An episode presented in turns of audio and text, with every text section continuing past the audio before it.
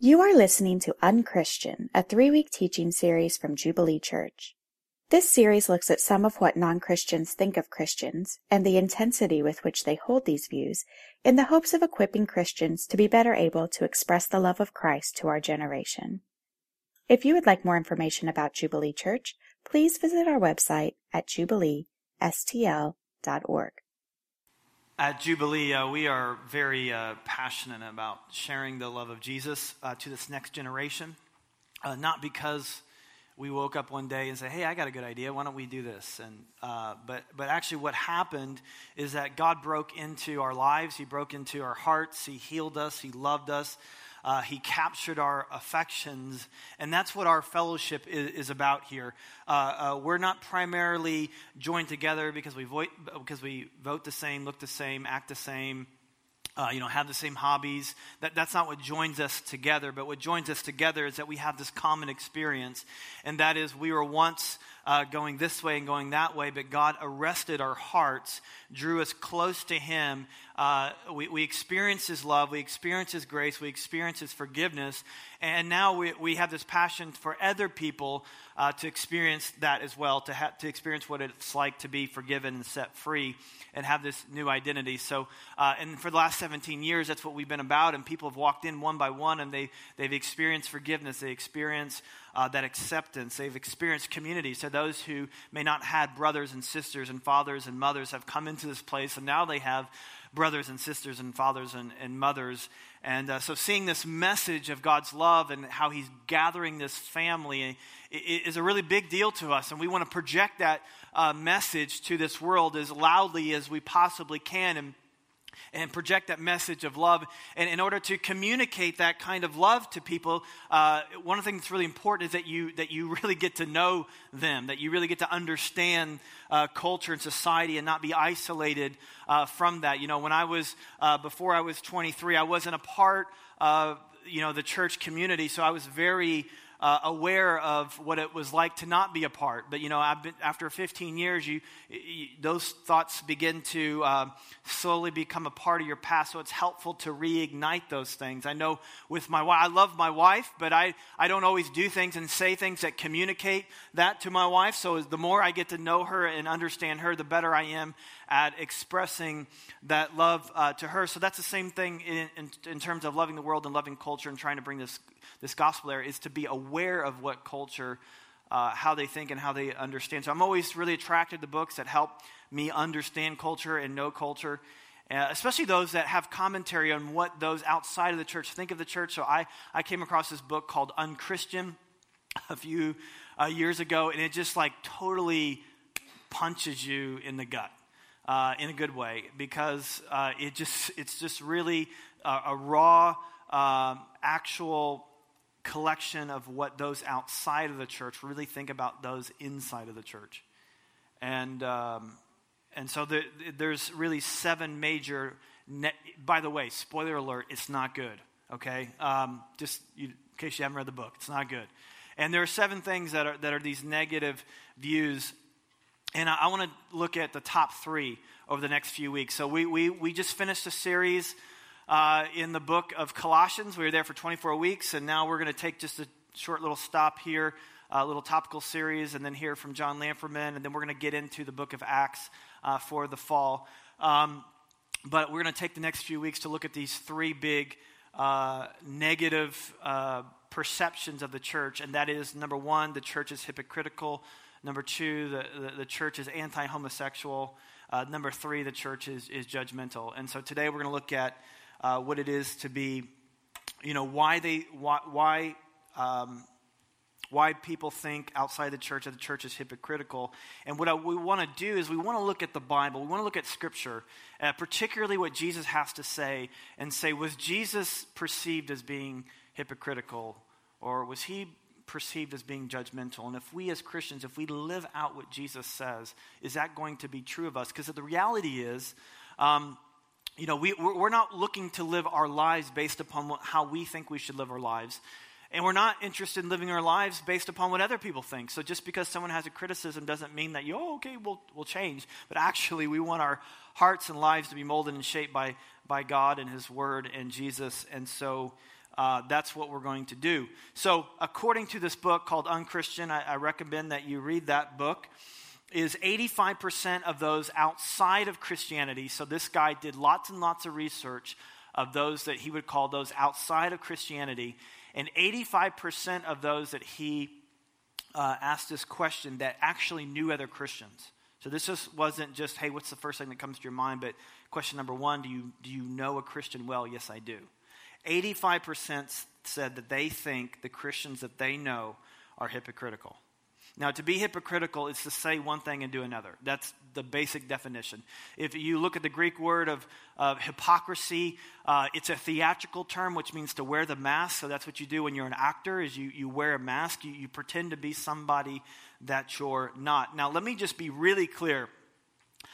The entire world uh, the world is full of hypocrites. Like everybody is a hypocrite. Eh, the world is full of hypocrisy, uh, especially in our uh, day and age where we're just so image driven and, and, we're hyper individualistic, and, and all of our self worth is tied into um, well, just ourselves and how people perceive us to be. And so we are ferocious about protecting our identity and how people think about. It. That's why our, I mean, we're, that's why culture, uh, uh, Facebook is just explode. Things like social media explode because we have this opportunity to create this image of what other people can see. So, no, everybody on Facebook, we all want to show our pretty parts. We all want to say this is who we really are, and and talk about the good things. And so, whether that's Facebook or Instagram, or as my friend Travis calls it, Insta brag, and we just want to project that, that image out there. So, um, the only way, though, that, that we're ever going to stop being hypocritical is if we learn to die to ourselves, which means that we don't really care about our own self esteem and importance. And I don't see that ever, ever happening broad based in our culture. So, hi- hypocrisy, culture wide, is here to stay. Now, my question is why are Christians that way? Because fundamentally, Christians are those who say, I, I, am I, I am flawed, I, I need the grace of God. Um, I'm coming to Him because I'm a terrible leader of my life and I want Him to lead my life. I've royally messed up and, and, I'm, and He's the answer. So, there, in becoming a Christian, there is a dying to yourself. So, Jesus says things like this If you want to follow me, pick up your cross and let's go. And a cross is meant for killing things. And so, Jesus, or Paul said things like in Galatians 6, um, I am crucified to the world, and the world is crucified to me. And so, my question is, is so, yeah, yeah, hypocrisy is out there. So it's not just like Christians are hypocritical, no one is. No, everybody's hypocritical. But why is it that, that Christians are? And here's my main point because I'm going to, this is a little bit different message. And if, and if I kind of go off on a tangent, you know, and I just want you to know what the main point is. So I'm going to say this main point. I'm going to say it several times here in the beginning, and because I'm going to start going here and there. And if you get, you feel like you need to leave, and I don't blame you, but I just want you to know what I'm trying to say, just in case I start saying something and you're like, that's not what you're trying to say. So, anyway, here it is. This is my main point. Anytime, anytime you define your walk with Jesus by external actions and not humble reliance on his grace and power, you have set yourself up perfectly to be a hypocrite. Anytime you define your life, your, your sense of self worth. So I don't even, let's just go outside the Christian world. Anytime you define your sense of self worth by external actions and not a humble reliance on His grace and power, you have set yourself up perfectly to be a hypocrite. Because what does Jesus say? So in the passage that we're looking at today, um, Luke 11, he talks about woe to you, you Pharisees, because you just you, you clean the outside of the cup, but you ignore the inside of the cup. You're very careful to obey the rules. You're very careful uh, to pay attention to external actions, but you ignore the inside. So, like, you know, I don't know about you, but half the time you I put dishes in the dishwasher, they actually get cleaned. right? Is that, do I just need a new dishwasher? But I know it happens a lot. And so, like, the outside of the cup will be clean, but sometimes you'll look in there and there's like peanut butter or something in there in the cup. It's kind of funky stuff. And you don't want to drink out of that cup. I mean, you could get sick. Now, if the outside of the cup is a little bit dirty, that's okay. But if the in, it's the inside of the cup that's really important to get clean. And what Jesus is saying is like, man, it's the inside that makes you sick. It's your heart condition that makes you. It's not external behavior, it's, it's the internal. And you Pharisees are only uh, worried about what's on the outside or how you are perceived. Um, and then he says, look, you got to care about both. So he wasn't saying, hey, look, it doesn't matter about what you do. I mean, there's this, there's this thing now, I think, where it's like, oh, you know, you know, you can do whatever you want if you're, you know, a Christian. No, he says you, you need to pay attention to the outside of the cup. You need to learn, you need to do both, but really putting the priority on the inside. And then he says this Woe to you, lawyers, also. This is the last verse we read. Woe to you, lawyers, also, for, for you load people with burdens hard to bear, and you yourself do not touch the burdens with one of your fingers. Sorry, that's not the verse I wanted. Here we go again. I'm actually going to go off the map here. Chapter 12, verse 1. I know we didn't read that.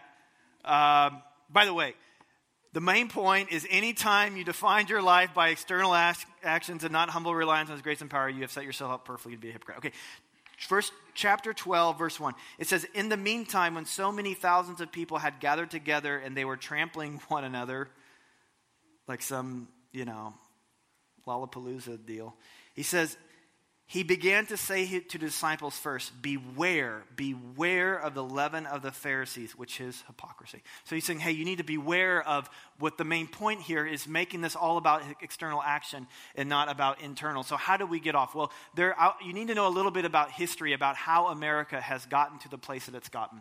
Because um, because people say dumb stuff like, man, we're a Christian nation. A, a nation can't be Christian. Okay? Only people. And we're all human beings here. Human beings are the ones that have. Only a human being can be transformed by Jesus to where they want to love him with all their heart, mind, soul, and strength. A, a nation can't be converted. There is no such thing as a Christian nation. There is no such thing as Christian music. There is no such thing as, as Christian hobbies and Christian hair and Christian jeans and Christian you know, amusement parks. And there, there is no such thing as that.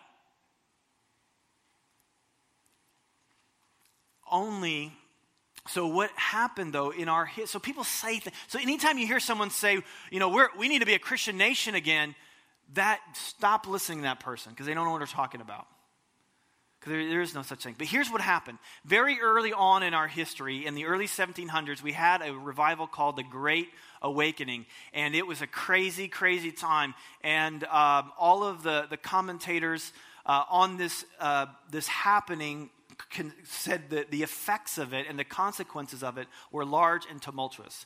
Large because lots of people were affected, tumultuous, because crazy things were happening. Because when guys like Jonathan Edwards and Whitefield were preaching in open air and the power of God was falling on people and hearts were being changed, conviction was felt so heavily that people thought the ground was swallowing them up. So they started climbing up trees. And it was just this confusing, crazy time. Like when you read the book of Acts 2, where it's like, you know, wind coming in and, you know, are these people drunk? And it was just this hectic, hectic time. But what happened out of that was massive, massive heart transformation that led to societal impact. So one of the uh, the societal impacts that happened from the Great Awakening were democratic thought and free press, and, and of course, the freedom of religion. These things, uh, the, the, what happened is hearts got changed. There was this internal transformation that led to the societal impact. Well, you fast forward 100 years to the early 1800s, there was a second revival called the Second Great Awakening.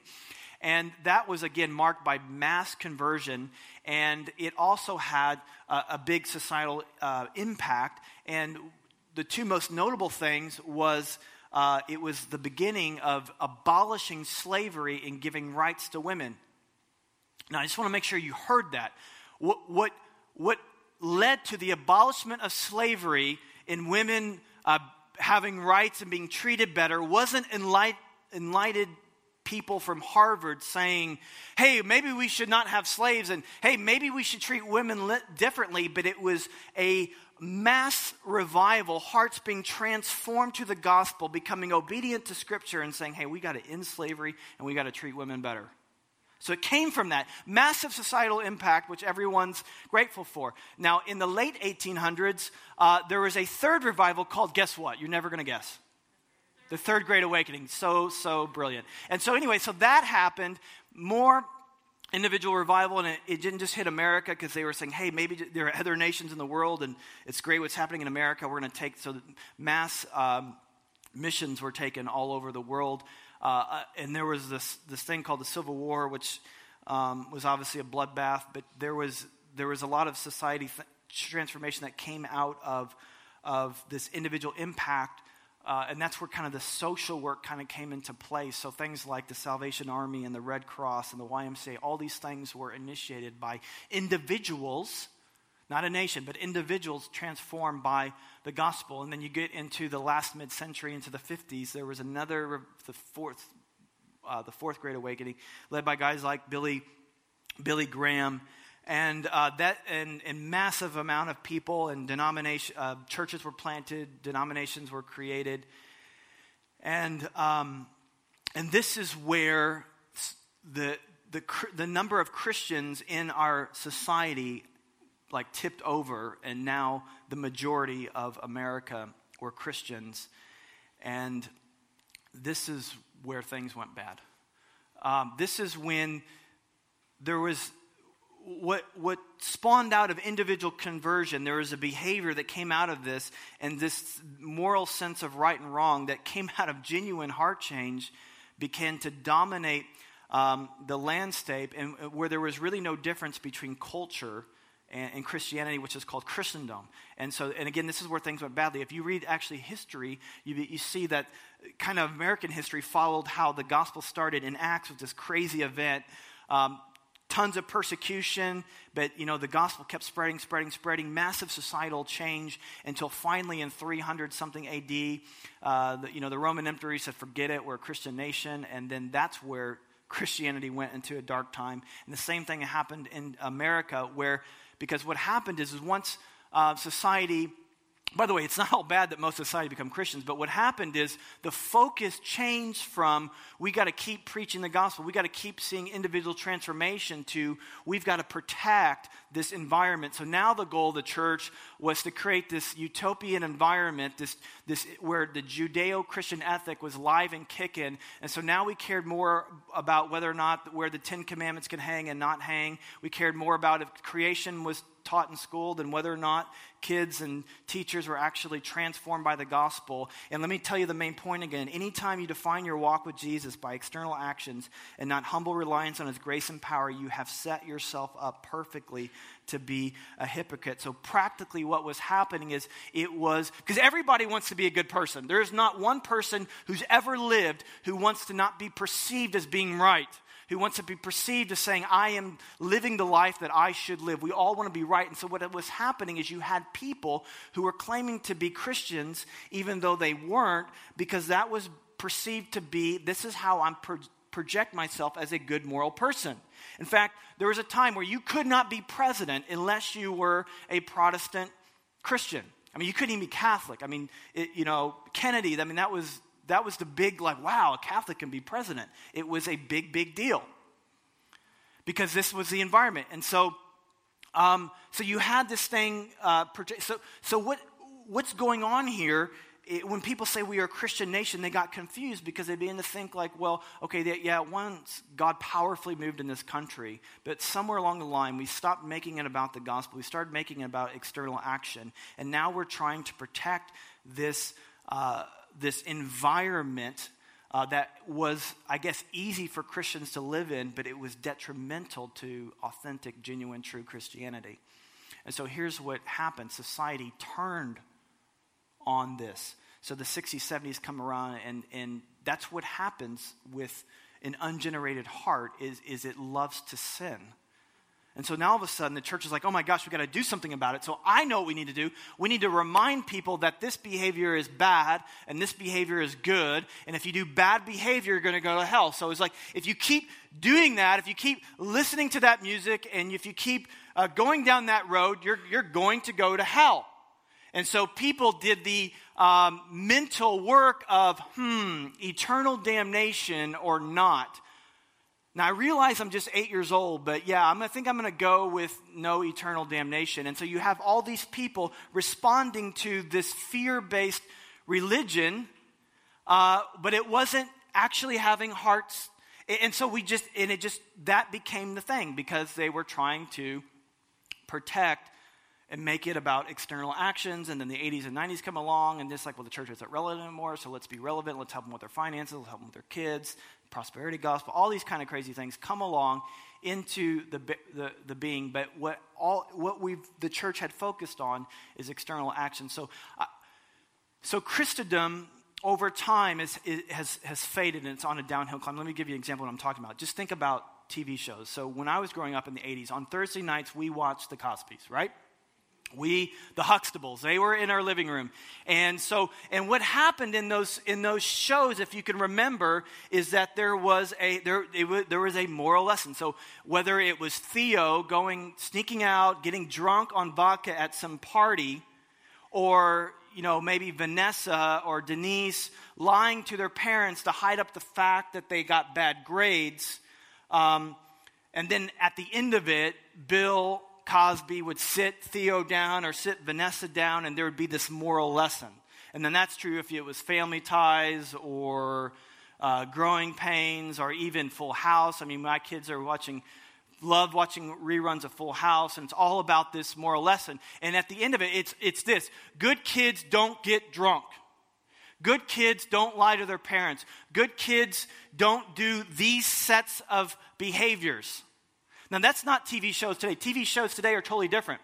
I mean, you watch Mad Men, Donald Draper, he gets drunk out of his mind. He goes, sleeps with some woman who's not his wife. He wakes up the next day, he goes to work, he goes home to his wife, kisses her, and the, and the show's over. There is no moral lesson. There is no, I feel guilty about this. There is no, this is never going to happen again, I promise. It's just the way that life is this Christendom is declining. Now, I want you to know the difference between Christendom declining and Christianity, because I actually think Christianity declined a long time ago. We're just now coming to grips. Or, or, or, or music. 30 years ago, for whatever, you had to code music. You couldn't just come out and say it if you had something to say. So it's skyrocket in flight, afternoon delight. It's not about tea and biscuits, guys.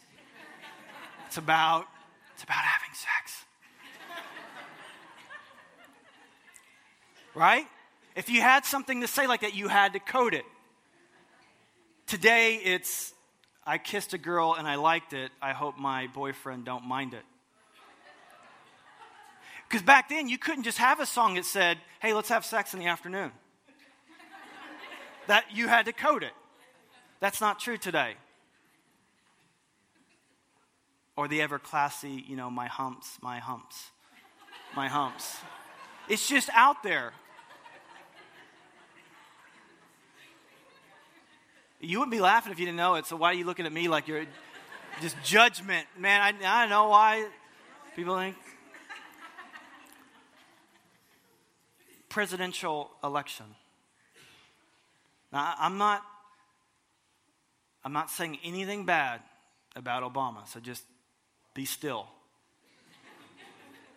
but January 12th, 2013 was the first time in that, that kind of parade of religious people in robes and funny hats come up. It was the first time in our history that a member from the evangelical church was not asked to be on that stage actually, the guy, there was a guy asked, his name was Louis Giglio, who's from uh, this pastor in Atlanta, who's like, if the, among all the fraternity of pastors, I mean, he would win like most huggable. I mean, he's just this really nice guy. Besides preaching powerfully, preaching, he, um, he's, he's raised millions of dollars to free sex, slaves, which is no wonder why the Obama administration wanted him. But within 48 hours of that invitation going out, it was found that 20 years ago that he had the audacity not to edit the Bible and he said that marriage is between one man,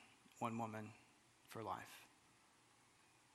And under the pressure of our society, he was removed from that stage.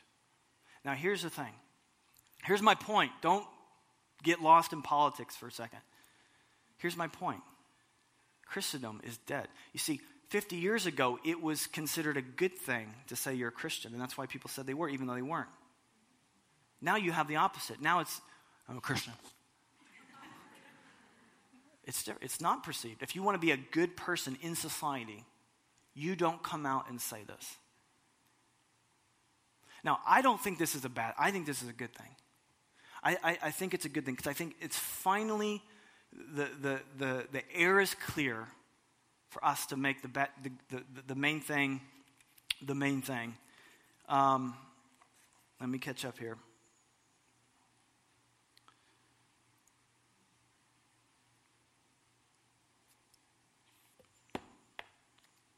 Real Simple magazine. Um, I don't read Real Simple, by the way. This is my wife's. I read like Field and Stream and. Uh, this is. Yeah. Okay, I have a Pinterest account, all right? Now get off me. Just feel better. Just being honest about that. Okay, 2002, which is 10 years ago, or 11 years ago, or 10 and a half years ago, the this is they, they did a they did a, a, a layout of all the major religions, so Christianity, uh, Judaism, Islam, Hinduism, Buddhism, all that, Catholicism.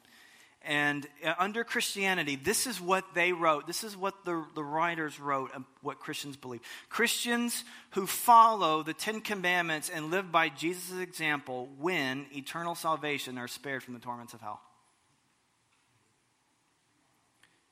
Christians who follow the Ten Commandments and live by Jesus' example win eternal salvation and spared from torment. So you're like, where do, where do they get that from? Why don't they do the, you know, they did their research. You know where they got this from? They got this from us. They got this from us. Because this is what we've made Christianity to be. We've made it about external actions. And does somebody remember my main point? Because I don't. It was, ex- it was ex- I have to look back at it because it was so long. You don't, anytime you define your walk with Jesus by external actions and not humble reliance on his grace and power, you have set yourself up perfectly to be a hypocrite. And this is the message. And so this is what people think. This is what people think Christianity is. Um, they, in this study, of thousands of people, they, they said every year born again Christians failed to display much attitudinal or behavioral evidence of transformed lives. Christians were just as likely to view pornography, steal, consult a medium, physically harm another human being, get drunk, lie, take revenge, and gossip. The only activities where Christians were distinct was owning more Bibles, going to church, and donating more money. 84% of those outside Christianity say they know another Christian well. 84% of those outside of Christianity say they know another Christian well, but only 15% of them said they see a significant difference in their lifestyle versus the norm. Jesus said, Beware of the leaven of the Pharisees. What was the leaven of the Pharisees? They only they only cared about the outside of the cup and they did not clean the inside of the cup. They made it about external actions and they, neg- they neglected they neglected the heart. We have become Pharisees in our society. So Jesus comes on the scene and you've got these Pharisees. Pharisees were people who were very reverent. They were very sincere. They really wanted to honor God. These weren't people who were just up to no good. They really had in their minds good intentions. But the way they went about things is they made sure that this environment, that people obeyed the law. That people obeyed the law. Which actually, on one hand, is confusing because Jesus says things like, in order to go to heaven, you have to be perfect which is kind of like, well, who can go? And he says, well, it's impossible with man, but what's impossible with man is possible with God. It's about you trusting in me. It's about you believing in what in my life and who I am and about what I can do. So he says you just look you just care about you just care about the external. You don't care about the internal. In verse 44 he says woe to you for you are like unmarked graves and people walk over them without even knowing it. When's the last time we've been portrayed positively out in culture? Or, I mean, or a punchline on late night TV. Jesus says, a salt that loses its saltiness is good for nothing except to be trampled by men. People walk over them without even knowing it, like unmarked graves. There's nothing to, there's, no, there's nothing pointing to the fact that there's a something different going on here. Well, how can that be true? How, how can a Christian be that insignificant because you only care about how you're perceived and you don't do the hard, painful work of examining your heart? Is why. I love this. And one of the teachers answered him, Teacher, in saying these things, you insult us. Should have kept his mouth shut. I mean, I would have been like, I, Jesus, I try to tell them, and they just wouldn't listen. And but here's the thing, man. Gen- genuine love speaks. Genuine love confronts, and that's what Jesus was doing. He says, Woe to you, lawyers, for you load people with burdens hard to bear, and you yourselves do not touch the burdens with one of your fingers. You've taken this simple message of the see a yoke. When Jesus says, Come to you know, come to me, my yoke is easy. A yoke wasn't like a farming equipment. I mean, it is, but it, that's not what he was talking about. A yoke was someone's teaching. He's like, You've made this teaching, you've made a simple gospel complex and difficult. And you've just ignored. So you're, you're very careful to even you tithe off your spice rack. I mean, you're like very particular. He says, by the way, he says you should do that. Tithing is not a bad thing. Doing these things are not a bad thing, but you've neglected what's really important, and that is the motivation, which is generosity and love. So let me give you a few things how not to be a Pharisee, how not to be a hypocrite. Number one is you have to be transparent. You have to constantly. Martin Luther said all of life is repentance. Martin Luther said that the, the heart is curved in on itself. And if you're not constantly saying, hey, this, I, I feel my heart drifting, my heart drifting, my heart drifting, and all you're, all you're worried about is, did I come off bad?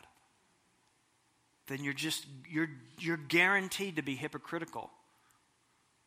You're guaranteed to be like an unmarked grave that people just walk over when you're meant to be salt and light and make a difference. So you need to be transparent. These guys weren't being transparent. Jesus was able to see into the intentions of the heart. You're full, he said, you're full of greed and wickedness.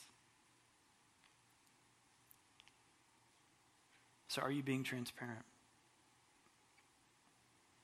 I there's a period last fall I just noticed myself getting irritated by things not happening the way they should happen. And um, and it, was it was it was good and right stuff in the sense of like, you know, um, you know, people I work with, you know, there's responsibilities or whatever, and things weren't happening the way, and I just found myself getting extraordinarily irritated. And you know, my kids got yelled at, and they didn't deserve to get yelled at, and um, you know, I had you know arguments with my wife I shouldn't have had and I just began to think, like, man, what is going on? And uh, I just, this thought, God gave this thought to me. And our, our, I just began to think, like, the way I've set things up is I've, I, I've stopped paying attention to my heart and I've stopped. There's, there's somehow self centeredness creeped in and it was no longer about me being a servant to people, but it was about me like expressing my authority, whether that's at the house or, or here. And, and I, I didn't know that. I mean, I wasn't like walking around. I didn't think I was, but I just had this thought of like, I'm having to do stuff I don't have to do and I don't like it. And I had to wrestle with, but Jesus said, Hey, I'm master and servant and I'm washing feet. And I just got, I just noticed my heart drifting and I, and so I, I told the elders, I was like, Hey, guys, you gotta, you gotta know about this. Now, no one came up to me and said, Hey, you did something, you know, you flew off the handle at someone. Why'd you do that? I mean, none of that happened. The outside of the cup was clean. Or as clean as it usually is, anyway, I'll say that much, okay? So, nothing different than normal. But, but the inside was a mess. And you just have to look at You got to be transparent and accountable. And, and you have to, you know, and there's fear in that because people are going to find out that you're not perfect. And that's scary. And it's really hard to do when all of your life is projecting an image. If all of your life, your, your worst nightmare is people will find out who you really are. If they really know who I am, they won't love me. So it's hard. Pursue love and justice. So that's what he says. He's like, you know, you, you need to you need to pursue love and justice. You need to you need to care for people. You need to love for people. And so if your life is just about what you have to do and it's about acquiring knowledge, First uh, Corinthians 8 1 says that knowledge puffs up. It makes us feel better. Knowledge, the I think it's the NLT version, uh, New Living Translation, says that you know knowledge makes us feel important, but love is what really matters. So if your whole life is about consuming Christian information, there I go again. You know what I'm saying? Listening to joy, you know, FM, listening to sermons, reading Christian books, doing Christian things but it doesn't lead to you laying down your life for other people. It doesn't lead to generosity. It doesn't lead to you giving of your time, but it's just about receiving knowledge. You are guaranteed to be a hypocrite. Because the very information you're taking on, you're not putting out there. You're pretending to be someone you're not. So you need to learn to pursue love and justice. And finally, don't run from a rebuke he, the, the lawyer said, Man, you're insulting me. And, and he ended up, he, he laughed. He's like, oh, This guy's crazy. I don't want to be insulted. I don't want to be rebuked. I don't want someone to tell me that I'm not doing what's right. I'm, I want to keep this sense of self importance. If you want to run from being a hypocrite, man, love rebuke. That's what Proverbs says better a rebuke from a friend than sweet words from an enemy. It's the fool that despises the rebuke. I know I messed that up, so don't worry about it. You can read it later. I chopped a verse up, but it's close. And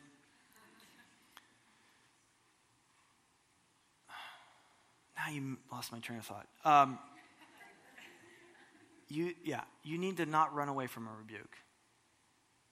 And, and that's why we're not transparent, is because we don't want to be rebuked.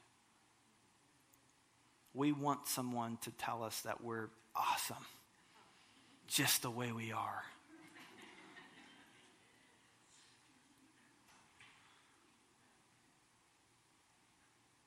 I mean, that's the gospel is we're not awesome, but Jesus is. And he restores my soul.